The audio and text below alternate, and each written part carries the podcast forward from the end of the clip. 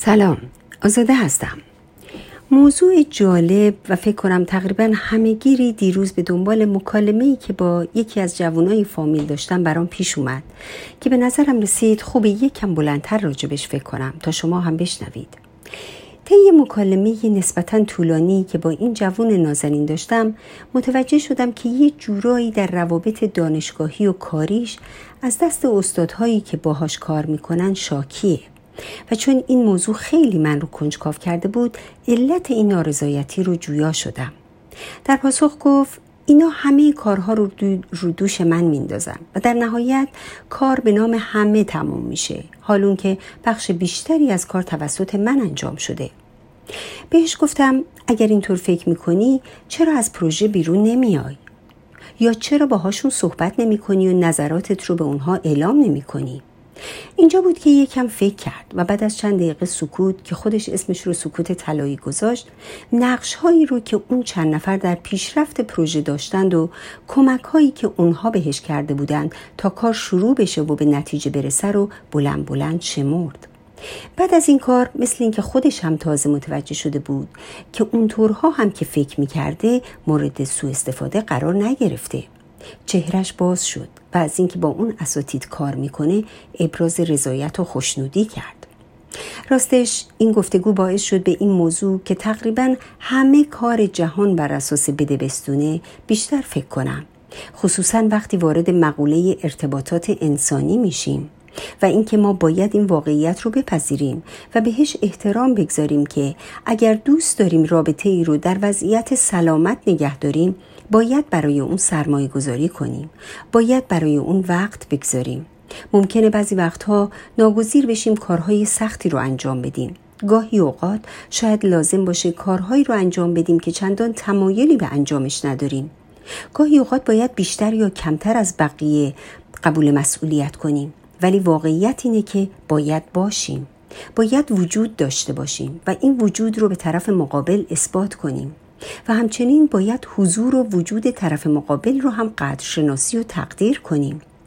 بعد فکر کردم شاید بشه گفت که تنها رابطه ای که از این قانون قانون بدبستون اون هم تا حدودی مستثناست رابطه والد و فرزندیه که معمولا در اون رابطه والدین پذیرای بیشتر مسئولیت ها هستند و در اکثر مواقع توقع و انتظار بازگشت سرویس ها و خدمات داده شدهشون رو هم ندارن.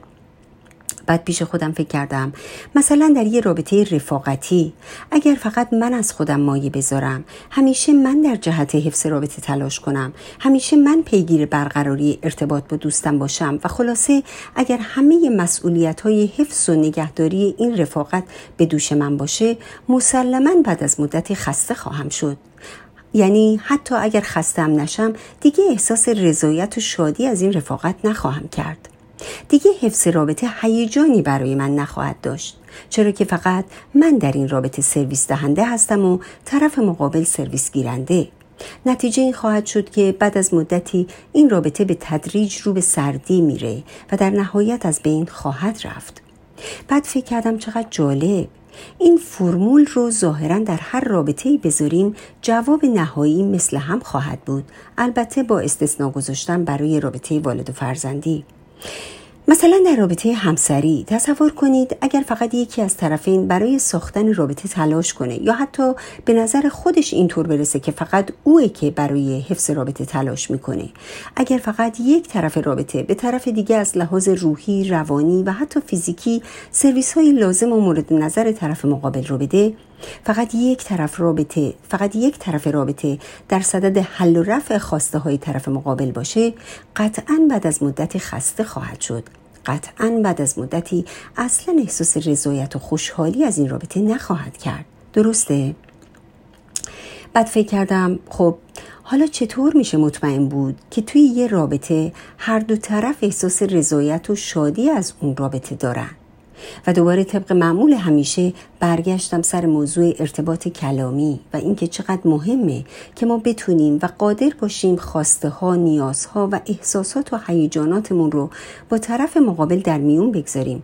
اون هم به روش صحیحی که خود در میون گذاشتن شروع یک تراژدی جدید نباشه. بعد یه دفعه خاطراتی که از ارتباطات آدمهایی که می شناختم وارد ذهنم شد. یادم افتاد به قصه ای که در اون یه طرف رابطه شاکی بود از طرف دیگه و می گفت من همیشه سعی می کنم درخواستای همسرم رو بدون منت برآورده کنم و این احساس رو بهش بدم که همیشه و در همه حال می‌تونه روی کمک من حساب کنه. در واقع فکر می کنم من بیشتر انرژی های کمک رسانی به سایرین رو برای او ذخیره می کنم و هرگز بابت این کار منتی بر سرش نگذاشته و نمی‌ذارم. ولی او در مقابل خیلی از مواقع وقتی کمکی ازش می‌خوام حتی اگر اون کار مربوط به مسائل خونه و زندگیمون باشه هزار و یک منت به سرم می‌ذاره و هزار بار قبل و بعد از انجام اون کار به من گوشزد می‌کنه که علا رقم کار زیادی که داشتم این کار رو برای تو کردم. در واقع حتی قبل از انجامش مدام یادآوری می‌کنه که چه کار سختی رو ازش خواستم و لیست کارها و فعالیتهای روزانه خستگی های همه سالها و روزها و خلاصه همه مصیبت های دنیا رو که به نوعی بهش مربوط میشه رو یادآوری می‌کنه. به طوری که من بیشتر وقتا از اینکه چرا اصلا از او چنین خواهشی کردم پشیمون میشم. و این رفتار او زمانی من را حتی عصبانی در هم می‌کنه که متوجه میشم رفتارش در ارتباط با سایرین کاملا با اون چه تعریف کردم متفاوته. یعنی وقتی در رابطه با سایرین قرار می‌گیره فردی بسیار کمک رسون و داوطلب برای انجام امور اونهاست. در رابطه با سایرین بسیار مراقبه تا مبادا اونها متوجه بشن که او برای انجام کارهای اونها برنامه خودش رو تغییر داده تا مبادا اونها احساس بدی از این بابت بکنن.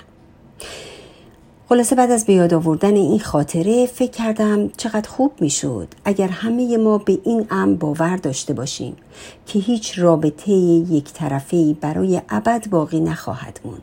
و بالاخره طرفی که همیشه یا حتی بیشتر مواقع سرویس دهنده بوده به سطوح خواهد اومد. و البته تنها تضمین برای داشتن روابطی سالم و دو طرفه داشتن ارتباط کلامی صحیح در جهت انتقال نیازها، خواسته ها و احساسات طرفین و صد البته قدر شناسی از اونچه برای هم انجام میدیم هست.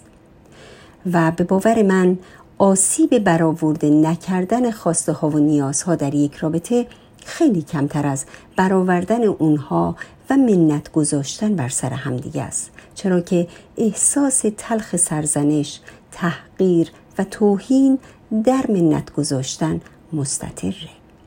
با آرزوی داشتن روابطی سالم و دو طرفه در تمامی ارتباطات اجتماعی و خانوادگیتون همه شما شنونده های عزیز فکرهای بلندم رو تا فکر بلند بعدی به خدا می سپارم خدا یار و یاورتون با